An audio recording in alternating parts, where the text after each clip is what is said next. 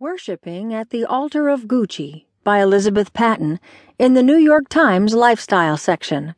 I'm Barbara Benjamin Creel.